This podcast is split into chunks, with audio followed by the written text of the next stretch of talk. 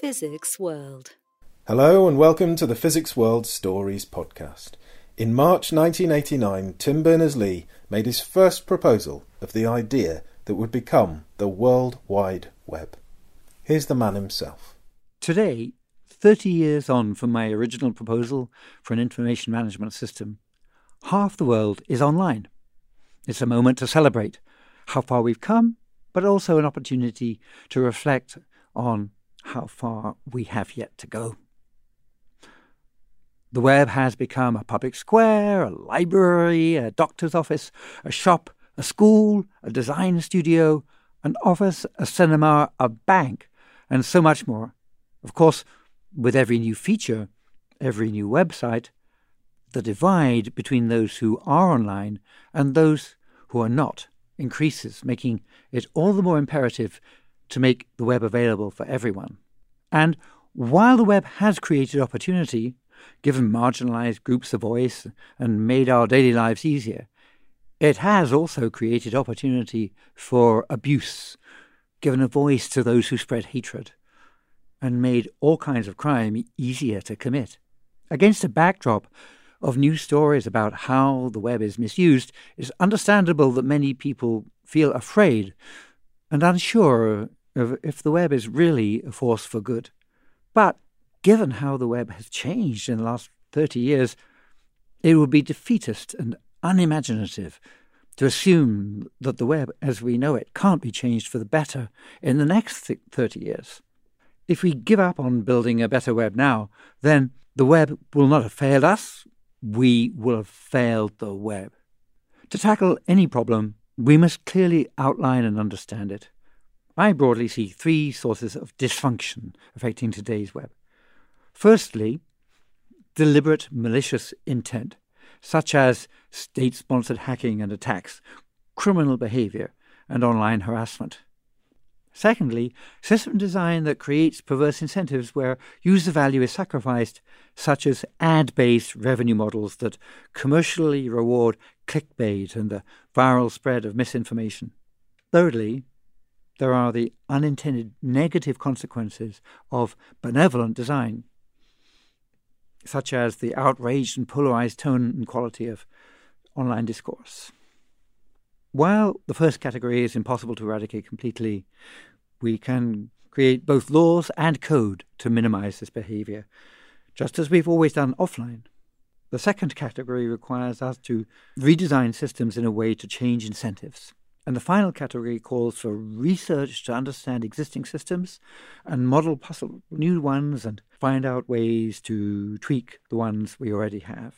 You can't just blame one government, one social network, or the human spirit en masse. Simplistic narratives risk exhausting our energy as we chase the symptoms of these problems instead of focusing on their root causes. To get this right, we will need to come together as a global community.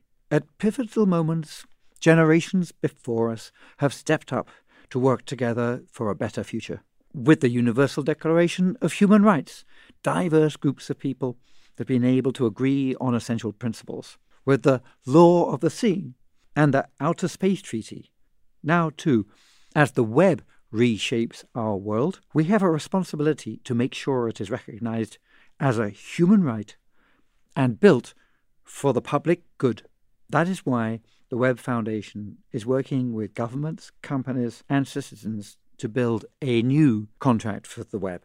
The contract was launched at Lisbon at the Web Summit, bringing together a group of people who agree we need to establish clear norms, laws, and standards to underpin the web. Those who support it endorse its starting principles and together are working out the specific commitments in each area. No one group should do this alone, and all input will be appreciated. Governments, companies, and citizens are all contributing, and we aim to have a result later this year. Governments must translate laws and regulations for the digital age. They must ensure markets remain competitive, innovative, and open. And they have a responsibility to protect people's rights and freedoms online. We need open web champions within government, civil servants and elected officials who will take action when private sector interests threaten the public good and who will stand up to protect the open web. Companies must do more to ensure their pursuit of long term profit is not at the expense of human rights, democracy, scientific facts, or public safety. Platforms and products must be designed with privacy, diversity, and security in mind. This year, we've seen a number of tech employees stand up and demand better business practice from their employers. We need to congratulate them and encourage more of that. And most important of all, citizens must hold companies and governments accountable for the commitments that they make and demand that both respect the web as a global community with citizens at its heart. If we don't elect politicians who defend a pre and open web, if we don't do our part to foster constructive, healthy conversations online, if we continue to click consent without demanding our data rights be respected, we walk away from our responsibility to put these issues on the priority agenda of our governments. The fight for the web is one of the most important causes of our time. Today, half the world is online. It is more urgent than ever to ensure that the other half are not left behind offline and that everyone contributes to a web that drives equality, opportunity, and creativity. The contract for the web must not be a list of quick fixes, but a process that signals a shift in how we understand our relationship with our online community. It must be clear enough to act as a guiding star for the way forward, but flexible enough to be able to adapt to the rapid pace of change in technology. It's our journey from digital adolescence to a more mature, responsible, and inclusive future.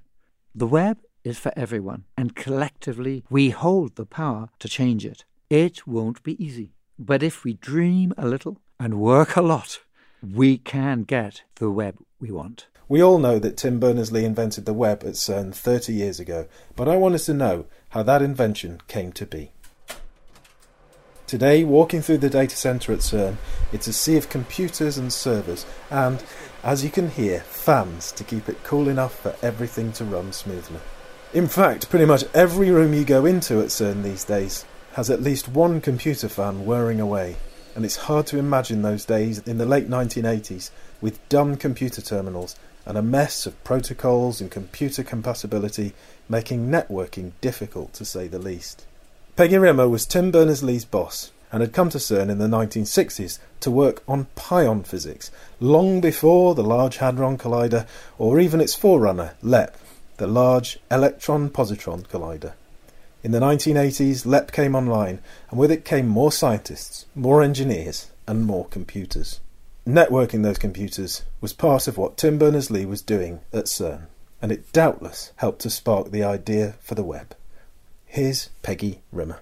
Now, I don't know if you know Tim, but he's rather, uh, how could I put it, excited about things, which is excellent. But it's rather, it's not instantly obvious what he's talking about. And of course, we had lots of conferences to go to, meetings, preparation meetings for labs. So there's plenty of buzzing going on and uh, some from Tim.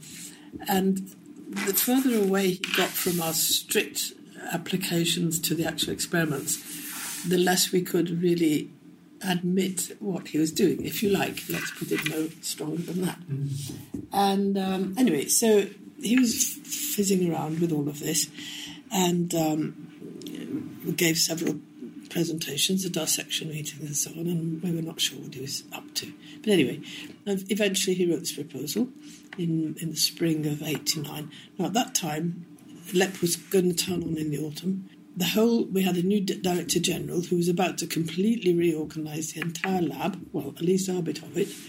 So the whole computing sector was about to be taken apart and put back together in a in a format that we were not quite sure about. So we were all quite distracted and also our group leader, Mike said, uh, Mike had some quite serious personal problems, and so Tim's note, not surprisingly, uh, got rather down the pile. I mean, it wasn't top of our list. I don't know whether I was thinking, what, how can people don't realise if if the web doesn't exist and you've just got this tremendous chaos around the world of networks and email systems and computer operating system, and then another. Then Tim comes up with this stream of consciousness about how it could be like this, and could be a document, and I could be you, and you could be there, and he could be here. it doesn't spring to mind that this is the solution to all of your problems. And in fact, I was trying to think how could you how could you explain how if you don't know what it's going to be, you don't get excited about it. I don't know whether you ever heard, if you haven't listened to the the thing by Bob Newhart, an American comedian, Oh, right, yeah. who had a, he did a sketch on Walter Raleigh in America, ringing up his agent in in London, saying, "I've got some fantastic stuff for you, really, really fantastic." And the guy said, "Yeah, what is it?" He said, "Well, it's all these dried leaves." And he said, I want to ship them over. I said, well, hang on, Walt. I mean, you're there for some other reason. Said, no, no, no, you, you, it'll be amazing. And he goes on and he describes how you chop them all up into bits and then you stuff them in paper tubes and then and then you stick them in your mouth. And the chap said, wait a minute, well, just calm down. You know? And it was like that. I mean, the Tim, it, it, all the elements were there, but it just seemed so inconsequential. And we were busy, you know, we're busy, busy, busy. One way to picture the internet and the web is that the internet is the infrastructure over which the web sits. Somewhere else in the same building where Tim Berners-Lee eventually began making the web was Francois Flukiger.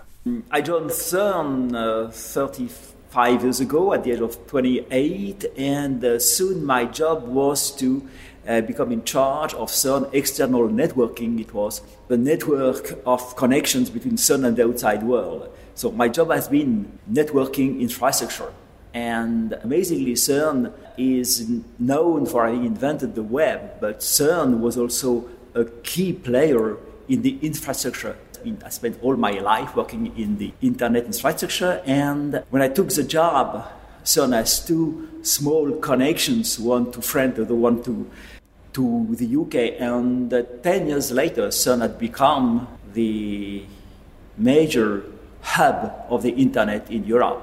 Clearly, Francois also saw the proposal for what became the web. And I must confess that uh, this paper remained obscure for most of the people, including myself. He showed me the paper, and I must confess that I did not understand what it was all about. Uh, it's an amazing document because it starts on the first front page with a complex diagram with uh, clouds and bubbles and links. And this is exactly what we as engineers are said to never do. When you make a proposal, do not start with the nitty gritty details of how it works, and you even don't know whether this diagram is about the functions, what the program should do, what people will do with it, or the details of how it will work, how it is done internally. We even do not understand what it is. And I reread it recently again, once more. Over the past 30 years, I read it many times, and I still I do not, I cannot understand and figure out. The internet had existed for some time before the web, and the first workable version of it was ARPANET in the US. But accessing it was complicated to say the least. Different protocols, different computers, all complicated the picture. Then Ben Segal came to CERN and began trying to simplify things. There were no standards at that time, so everyone had their own. We CERN had a built in starting around 74. They built their own homemade network system called CERNET. There were proprietary standards, so each manufacturer had their own, and in general, they didn't want to share. Uh, they wanted to keep their customers captive. It wasn't until 1984 that um, I started with a new boss um, to look at the problem of what there we call distributed computing. And the first thing we needed was protocols that we could put on these very disparate systems all over the site, um, which could communicate together. So TCP/IP was the second or third iteration of the ARPANET project to make a network which was redundant, robust, and would connect every sort of computer by being able to implement those protocols on every sort of computer that needed them. We were allowed to install these sinful protocols inside the site, but I had to sign a document saying I would never connect outside the site. Um, so, and that situation remained until the end of 1988. And then uh, During that time, I met Tim Berners-Lee, who was a young, keen student with a job, an official job, to connect computers in, in a simpler way using something called remote procedure call. Remote procedure call enables you to access and request a service from a network computer. That added to TCP/IP, and I was beginning to get an appreciation of the situation in which the idea for the web was born. The real future of this, nobody foresaw.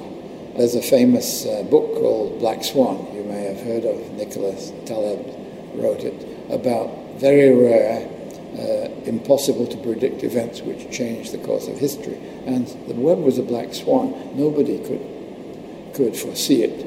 And nobody from, from the proposal that he wrote, which is itself, by the way, intriguing, you could see the, the width, the breadth of his dream, but the practicality of it and the eventual success of it was uh, impossible to predict. I remember uh, he would say, Ben, we need to agree on a few simple things.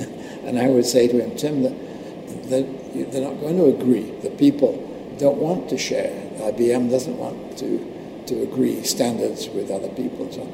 This was already starting to change at that time. It was 1988, 89, and so on. But it was far from the world where we have open source, we have standards which apply to everybody, even Microsoft, for instance, nowadays.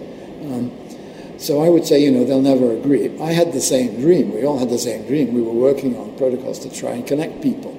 We wanted to connect the world.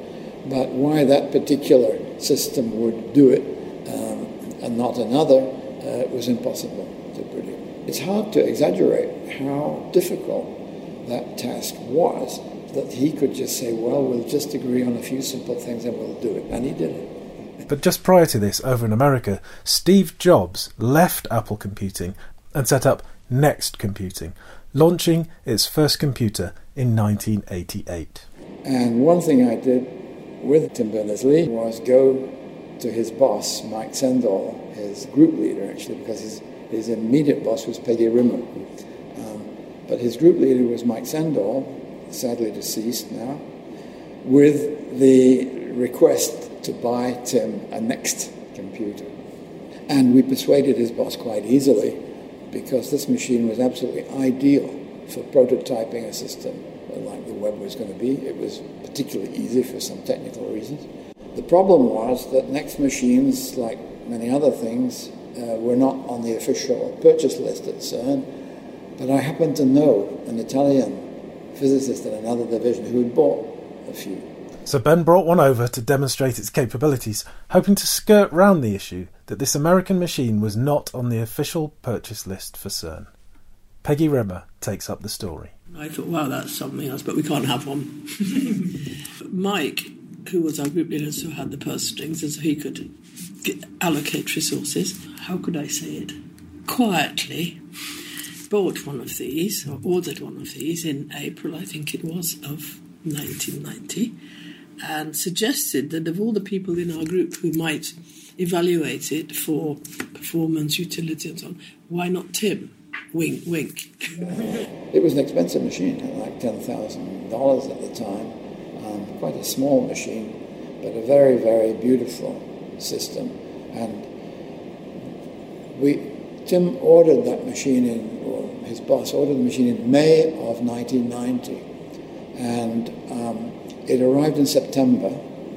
He had all the system in his head before that time. I mean, he sat down and he programmed this thing, everything himself in three months. And the next helped him to develop the code very rapidly. So he was able to get something going. And then, um, in conjunction with all of that, he had another colleague, Robert Cailliau, who was an engineer and who had a more clear idea, if I may say so, about how you do things like write a project request document. You know, engineers are good at that.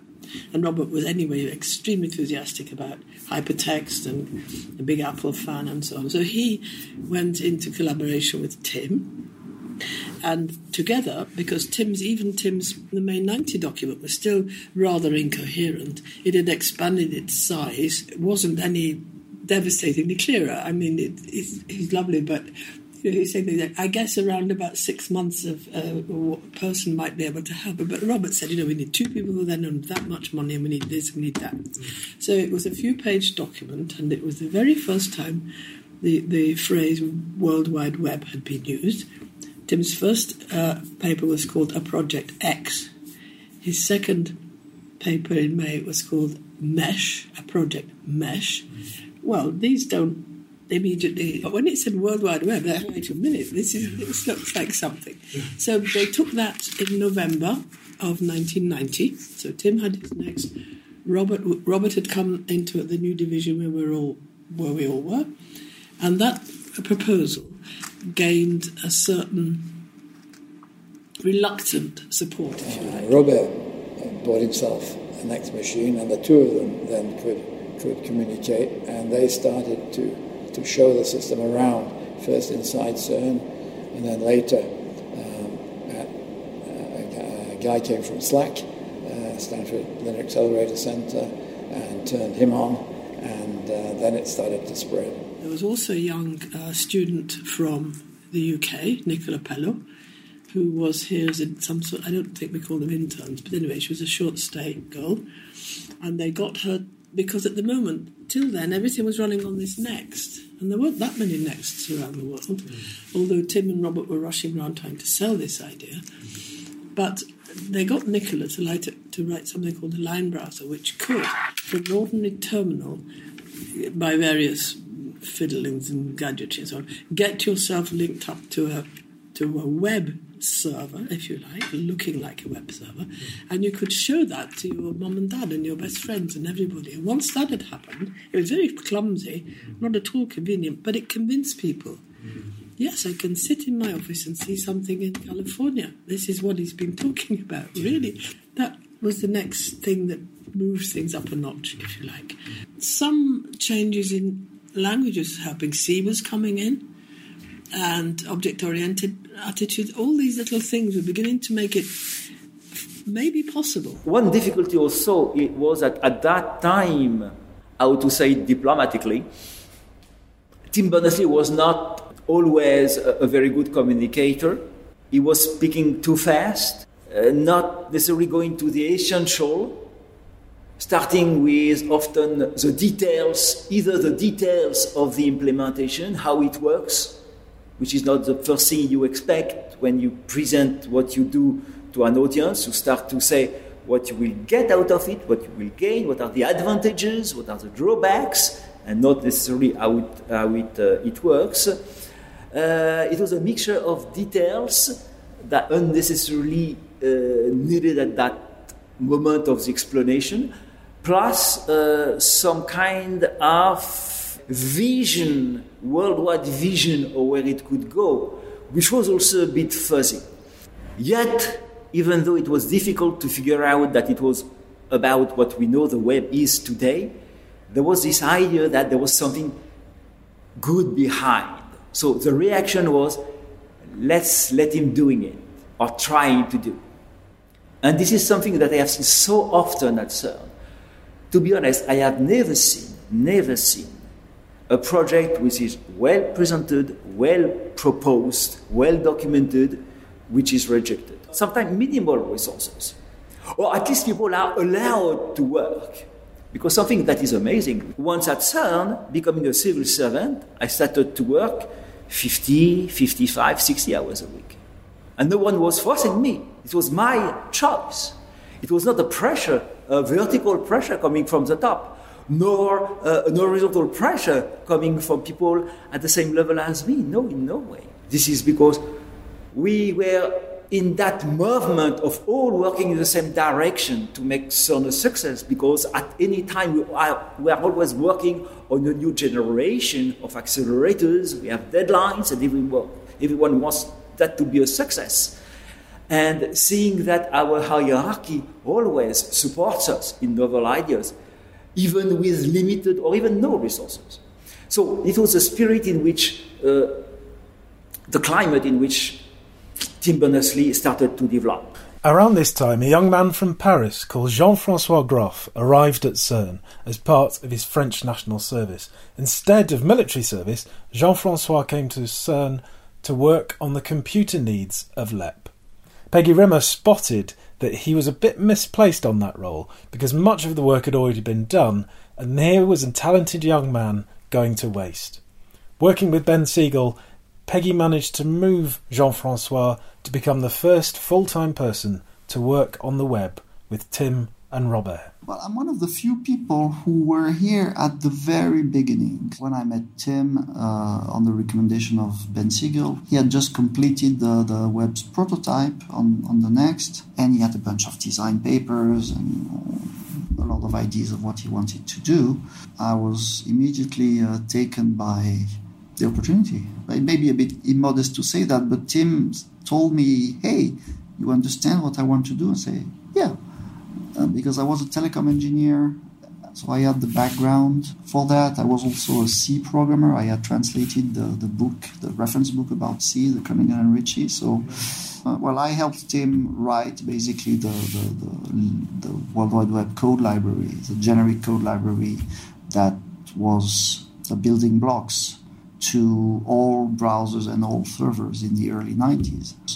It was a great experience, and I think we owe credit to Ben for you know smelling okay who's the right guy I could put in touch with Tim. Ben was a great connector. He was the one who introduced the internet at CERN the year before, and apparently that was politically a difficult decision as well. So, so he knew how to, you know, just like Peggy or Mike Sendall, they knew how to make things happen without disturbing, uh, let's say, official policy. Mm. And then that library was extended by other people at CERN, actually, uh, after I had left. And they did CGI, they did the CERN server, they did CSS. CSS was invented here. A few people know that. That's good. It certainly is. And some other things that people might not know is that Jean Francois was the first person to set up a web consultancy, the first web consultant in the world, working to help a library in Copenhagen to set up their system on the web. And he also worked on the Cassini-Huygens mission to Saturn. Much more from Jean Francois later. But let's go back to Francois Flukiger. It was in 91. I was uh, chairing a committee uh, called the HEPNET Requirements Committee, a committee in charge of defining what the requirements of the high energy physics community were in terms of networking. What do we need? What do the physicists need for the future in terms of networking and communications? It was obvious to invite Tim to come along and make a presentation to that team because this is where they would say, yes, we require it, we are the requirements committee, yes, we require it or we do not require it. And I must confess that no one really understood what, uh, what Tim was presenting. I met recently one of my old colleagues who attended that meeting, and he was still remembering that they just looked at them after the presentation and say, well, maybe this is great, but we don't understand what it is and how it will, it will help us. There was a true need for having this way of exchanging information without having logging, but amazingly, no, no one had ever requested it. In this requirement committee, we knew that we had to have logins everywhere. Uh, this was a, a pain we had to suffer, we were accustomed to it. And no one asked to remove this tyranny of logins. So we needed it desperately. But without having requested it and without even understanding that it is what we wanted when Tim started to explain it to us. Mm. Um, well, this is a property of many, um, I would say, many disruptive inventions that you do not know you need it, you do not request it, but once there, you cannot do without it. In the early days, few people knew about the web, so we had to actively promote it. We started with physics conferences. I remember driving all the way to the south of France for a physics conference and wiring their router so they can get a live demo of the web uh, in, in 92. So that was some active work there. Uh, I went to Pisa as well. And Robert went to places, Tim went to places. But then, after a while, let's say 92, requests were just flooding in. And people in the physics world had started to you know, bridge the existing data sources into the web. Let's say the SLAC, for example, they had all the preprints papers. So then you had hundreds of physicists were looking at their papers through the web. So then they inquired about, hey, can we can we use this as well? So it, it really grew organically. So we had a lot of requests yeah, by, by 92, 93. But of course, when the Americans came around with NCSA, uh, they, they had the resources. They just wanted to do it. Right? And that's why after a couple of years, you know, Tim, I think regretfully left CERN and went to MIT because MIT said, we'll give you all the resources you need. Yeah. And like all the resources you need was not a lot. But you can redo history right now. Yeah. CERN was great in terms of being a place where the environment and the needs of the physicists and the IT people and the experiments people uh, were well matched by, by the web. So it, it did feel a need for the physics community, mm-hmm. and you know it, was a great place for this idea to emerge and to grow. We can credit CERN for being a fantastic incubator for the web, and I hear from a lot of, for a lot of other technologies like for the accelerators, you know, a bunch of innovations came out of CERN. So that's cool. You know, no hard feelings towards CERN at all. Yeah. Even though I, I, have to say, and everybody admits it today, yeah, we couldn't give you any support, but the very existence of this CERN community was, was fantastic. So to me, it became clear in 93 a bit later than some, but in 93 it became clear that it would be a, a, a, worldwide success, or I would say by 92, 93.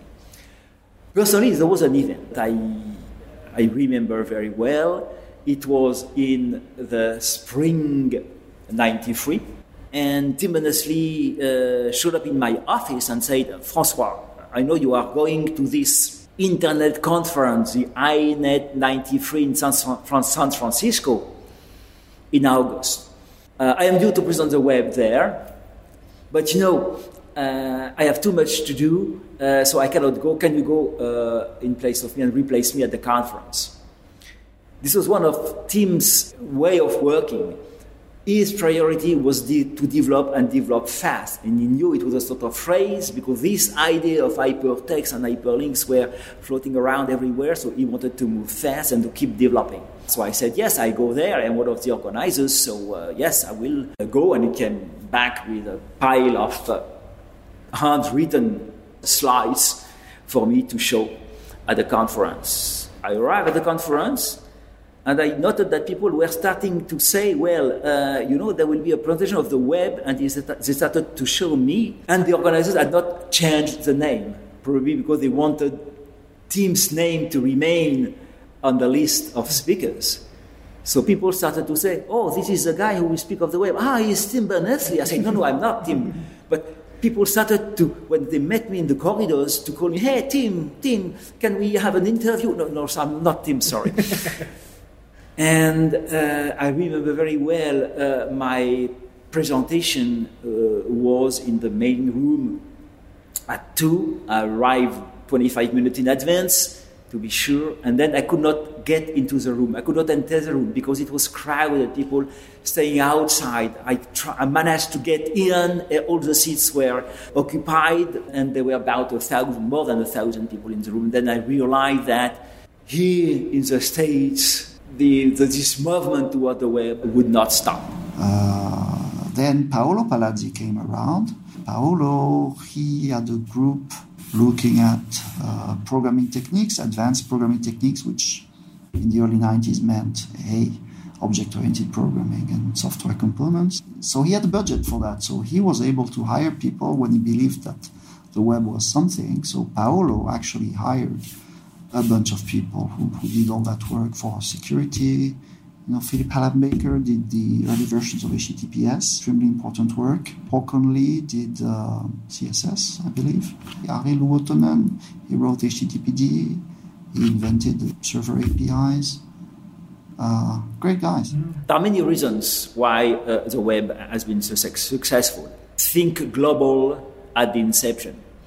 From the very beginning, Tim Berners-Lee had the, this idea that he wanted something not restricted to, to CERN, not restricted to the high energy physics community, which is bigger than CERN, not restricted to the scientific community, but he was tar- targeting the world. Even from the inception, he called this system World Wide Web. He did put no limit at all in the design. He wanted something absolutely generic and general. It was clear for us from the very beginning, though it was not clear that it would be a worldwide success in no way.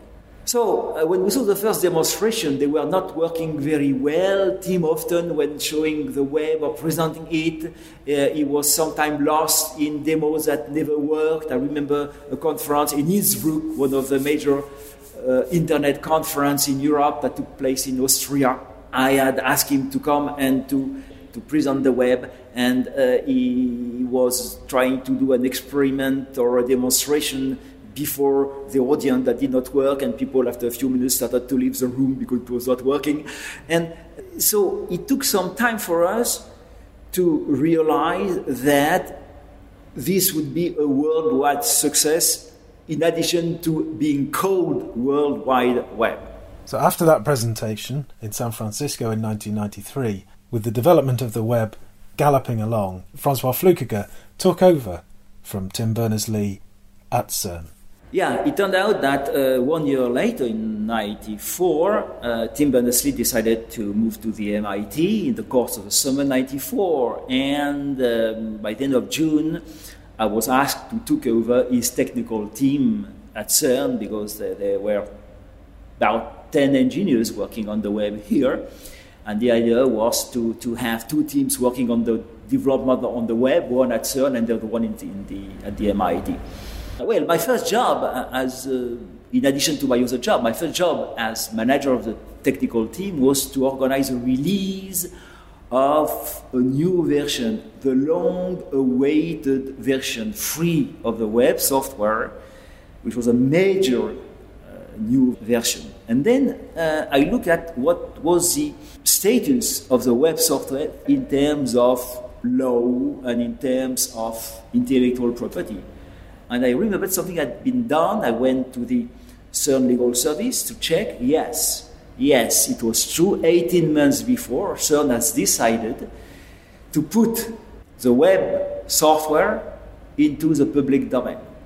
It was a great idea, a good idea, because the idea was look, we want everyone to use it. So we put it in the public domain. It belongs to everyone, to the, to the public. It was, on the principle, a good idea, but a rather risky decision because, by definition, public domain means relinquishing the intellectual property. By so doing, CERN has said, look, we want everyone to, to, to use the web. It was fully philanthropic, the right thing to do. And this object, this web software, it no longer belongs to us. Everyone can use it, you know. It, it, it, belong, it belongs to no one. Please use it. Then, for 18 months, we did run the risk that someone said, someone, a company, haha, it belongs to no one. Good. Now we take it, we correct a couple of bugs, and it belonged to us. And we deny to you, to you, to, to everyone the right to use it freely. This is called appropriation of public domain software. So we decided to release this version free as open source and not in the public domain. It means that we did, with this version 3, recovered intellectual property right. We said, look, this CERN software, it still belongs to CERN. It is our software. So no one can take it, change it, and deny others to use it freely. This is the protection. We did that for the protection, but we give to you, to you, to you, to everyone, irrespective of who you are, where you are, the perpetual and irrevocable right to use it, modify it, or make der- der- derivative products as you wish. This is the spirit of open source. You protect, no one can take it, but you give to anyone the right to use it or to improve it, to modify it. But if we reflect a bit, we had a sort of window of 18 months when, in fact, some companies may have taken the way out of the public domain and turn the public domain software into a proprietary software. There, then there would probably not be the web or not the web as we know it today. I don't think I used the web until at least 1997, maybe later, when it looked very different to how it did in those early days. I remember at that time it was not something as we see today. First of all, there was no graphical interface. We were all working on simple dumb terminals, and the way in which the links were noted, there was no, no color, we had just uh, one color type of uh, screens uh, with a single type of characters. And uh, the way in which a link was uh, indicated was as a sort of footnote after a word. You had a word and a sort of uh, uh, bracket, uh, one, two, three, whatever, uh, bracket. And you have to type to connect. You could not click because we have no mice at that time. The only possibility was to type a sort of uh, complicated string of character, control, blah, blah. Then the number, we, three, four, uh, two, return, and you were connected to the link. When I saw that the first time in 91, I realized at, only at that time what he had in mind. This concept of uh, hypertext and hyperlink. The term existed, we knew what it was. But until I saw, I started to use this first version of the first Tim browser, I did not really realize the, the potential.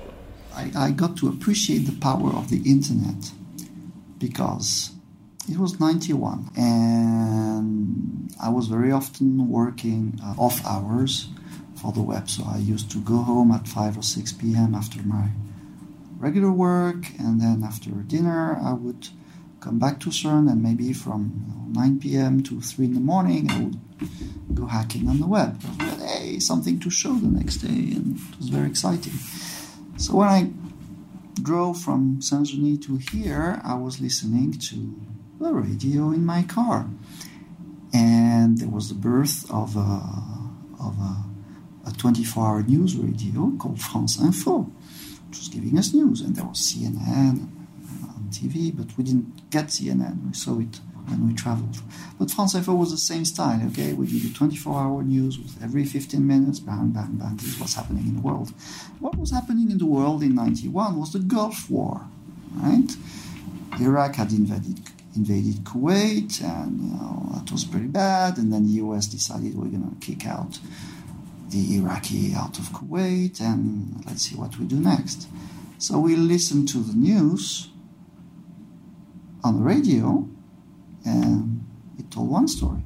Then we came online. We didn't have the web, but we had Usenet News, which was a, a forum system where people talked about all kinds of things. And we, had, we read a different story. You know, there was a news group called altnews.desertstorm, and people were reporting from the ground about what was going on. So you didn't hear only the only one side of the story. And well, I learned a lot about how news are manufactured you know, for the public. And today we still hear about fake news, and yeah, well, it's not new. Uh, so that was very uh, eye um, eye opening for me as a young man. The original idea of Tim was uh, that with the web, people would not remain only consumer of information and knowledge, but also producer of information and knowledge. And amazingly, maybe the first browsers were browser, browsers editors. You could, with the same piece of software, the same object, view a page and create a page. What we had not foreseen, however, sadly, and maybe we didn't want to foresee, we knew that may happen, but we, we didn't want to see it, was that actually today people are producing content. But by large, the majority of the content produced is not about knowledge, is not about even information. It's for people to talk about themselves. Me, me, me. Where I am, how I look like. This is not, uh, this is not the Eiffel Tower, this is me with the Eiffel, Eiffel Tower. Uh, what I do, where I am, who I am, my videos, my, my, my. We had not foreseen, or we didn't want to foresee that the web would become an instrument for egocentrism and narcissism. This is something that had not been uh, foreseen. Electronic commerce, uh, video over the internet, all that had been foreseen already in 94. What had not been foreseen was the social networks. No one had seen them coming, and the interest by, by, the, by the youngest, the addiction uh, to, the, to the youngest.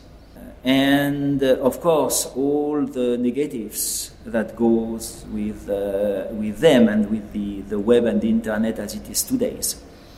Of course, uh, fake news, uh, harassment, digital crowds, hates, all these negatives that are not due to the web. The web is not the cause, the web had been an amplifier or some, something that comes from far, maybe 30, 40 years. We started to see.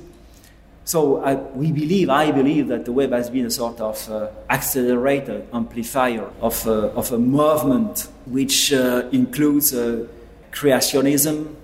Here we are at the, at the place where we start to understand the first nanoseconds of the Big Bang. So it's not a question of believing that our universe was created 8,000 years ago only. It's a question of knowledge. So the fact that we see now notions like knowledge and beliefs being intermingled, that in some leading countries, the leaders place knowledges. I believe, I don't believe that the, there was a global warm up. I mixing beliefs and what knowledge is. This idea that everything is at the same level. I am a teacher, I teach you. 2 plus 2 is 4. We see more and more, I exaggerate a bit, but more and more pupils telling us, oh, yeah, this is your opinion.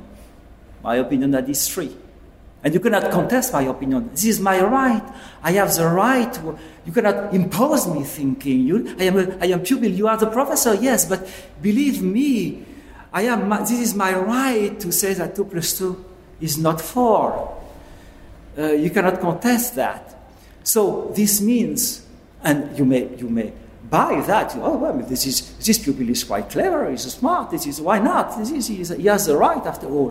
What it means? It means that this is forgetting about three thousands of thinking. The philosophy try to organize and think what what uh, the ideas can be, putting them on sort of, sort of continuum when at what end you have the beliefs and their systems of beliefs and rituals and religions. And at the other extreme, we have knowledge which is a result of an experiment or a reasoning. And somewhere in between, we have the opinions, where, which are some kind of beliefs, but based on some kind of experiment, but we know it's only an opinion. And uh, Kant spent his life plotting on this axis the various kind of ideas we have. And all that now is intermingled. A belief uh, that there is no warm-up, it's put at the same level that the knowledges. And uh, the the web uh, has been an amplifier of this. We were not thinking about booking cinema tickets or or somebody, you know, wanting to send a photograph of their girlfriend to her boyfriend or something like that. They, we were not thinking. Never in a million years. I was not. It stayed rather elitist, if I may use that word, for quite a few years. I would say half a dozen, maybe five or six years, the early days. And only slowly and then hugely did it become everyone's dream and delight. And um, where are we now? Well, of course, it's a, it's got as many bad uses as good uses now. But I do feel, and I think this is true for many things, the press, quite naturally, I think, tells you about the bad things. It's like, I don't know if you remember Spiro Agnew, who I think was in maybe Reagan's American government. Anyway, he was some American guy in the administration, and he tried to pass a law saying that to make it uh, illegal to print bad news in the newspaper because it depressed everybody. and I thought, well, without it left, there wouldn't be newspapers. He didn't get it through Congress or whatever. But it was a thought. Yeah. And it is true that it, bad news and nasty stuff is more interesting to the human soul and mind than just how everything is lovely. I fear that we've almost lost sight of, of the fantastic good stuff that, I mean, most of us, at least I, my whole life is now just quietly done through the web. You know, I, I paid some bills this morning. I, I booked an attic a couple of weeks ago, that sort of thing. And I also can do things that I couldn't have done, like paying all my bills. I now can't rush to England and pay a bill there and then rush back and pay a bill here and stuff like that. But all those small things which add up to a huge change in the way we can live um, are now seem they seem almost inconsequential. We take them for granted. We don't think about how it would be, and then of course, try as Tim might, you can't stop governments and corporations and stuff from behaving badly. I mean, that's what can you do? Yeah. If there's money involved, which of course Tim always made sure that at its basic beginnings there was no money involved because money is the root, as, the, as you know, of all dreadful things. And uh, we can see it now. Whenever there's money, something eventually goes wrong. And also, it's much easier to be nasty to someone on a, when you're typing on a, a smartphone than if you're sitting looking in their eyes. And so it's even given rein to people's nastiness. And that I think we see all of the time, everywhere. Mm-hmm. People say, right, such amazing things to people that they wouldn't have ever dreamed of saying, and probably still wouldn't be able to say. But they can say, "Oh, you know, I'll kill your child, or your husband should uh, die of some fiendish disease." I mean, you can you can write that down. It's astonishing. Yeah. But they do. Yeah. Sadly, and uh, I can't blame Tim for that. No. no. And, um, and you can't blame the web for it, really. No. No, as Tim did say the guy who invented paper, don't blame him for what people write on it. Yeah. And I think that's correct. But it's sad. And I fear, with all the troubles we have in the world non web, I mean, political troubles, climate troubles, and so on, I fear we won't have the time or the luxury to evolve quickly enough to, if you like, keep up with the uh, developing abilities that this web has given to us. We're, we're too immature evolutionary wise, to know how to use it to our own truly ben- total benefit. We, are not there. I know Tim is very um, just um, as unhappy as we all are that some things came to what they've come to. And you know, he struggles all the time to try to fix all these things. He's got his first his open data stuff, which was fantastic, then the foundation and now solid, and he tries. But mm. you know, he's, he's the voice crying in the wilderness. yeah. yeah. yeah everything people invent or think of, they manage, somebody manages to turn it into a horror. What we always predicted was what we call profiling. I wrote that in 94 the servers will try and see what we do, try and follow our activities, and try and deduce for that the profiles of people, believing that they know who they are and now this is true that there are computers who believe they know who I am. I even don't know myself who I am, but they believe I don't know even myself. I'm not sure what I like and dislike, but they believe they, they, know what I like. So this profiling was already foreseen at that time with, with the negatives, which is a sort of impoverishment of the cultural spectrum of the people because by being only proposed what the servers believe you like, you reduce drastically the chance of impromptu discoveries. There have been sociological studies made at the time where there was only one program on the TV screens. And it has been demonstrated by uh, the impromptu discoveries because there is a single program and you have no choice. And sometimes there is opera. You believe you hate opera, but you realize that you do not necessarily hate that much opera. But if you have the choice, too much choice, you never go to listen to an opera on the TV. And uh, excessive customization, which is good in a sense, because choice is good, choice is freedom, uh, sows the seed of this impoverishment of the spectrum of interest and reduces drastically the chances of impromptu discoveries. We wanted to connect everybody, and obviously, as we were idealists, we, we hoped we'd do a lot of good. None of us wanted the dark internet to come. None of us wanted the fact that 98% of email on the internet is spam and needs to be filtered out. So I still think that the internet and the web has done a lot more good than evil, but the evil aspects of it need to be attacked. It's not the technology that's evil, it's the people. It, one bad apple can corrupt the barrel, which it, it, it does. Um, so the social aspects of this are very troubling. Again, you only need one uh, bad president and you're delayed another four years or eight years and you're sent back backwards. A lot of us, including Tim himself, are concerned about it.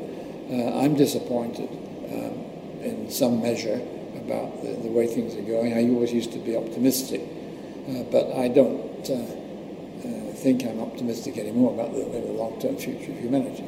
The evolution of humankind and societies progressively improves and, ramps up slowly. It took uh, for 80,000 years for humankind to start getting rid of slavery.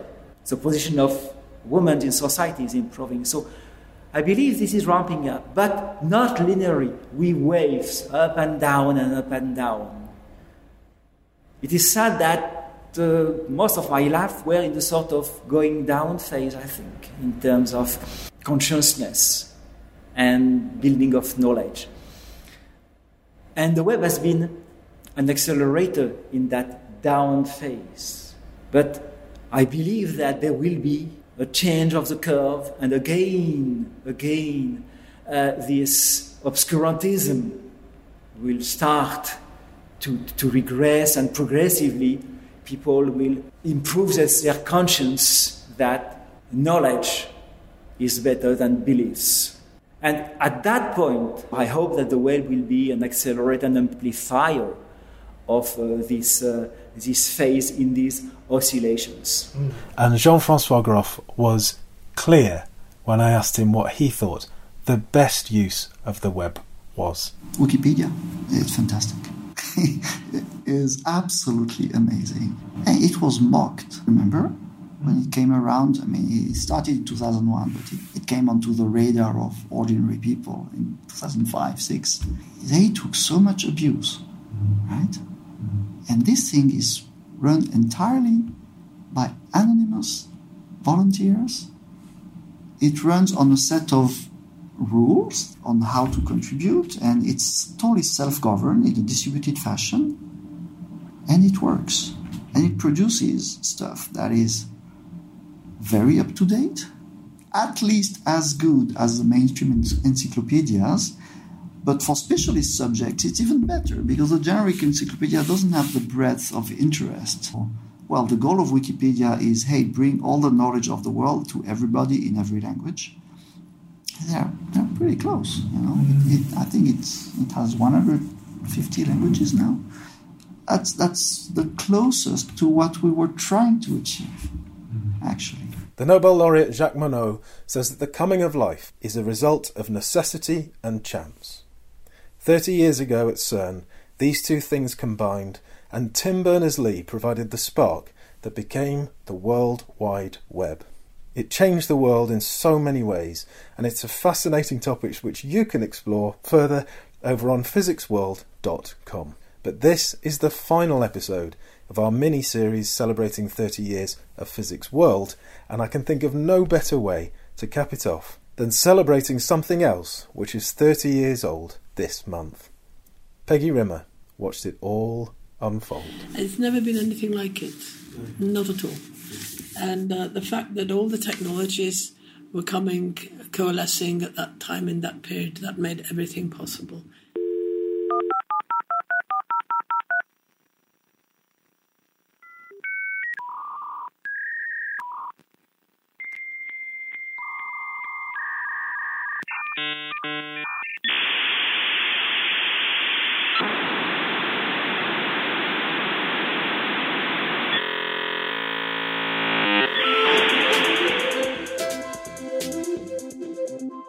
Physics World.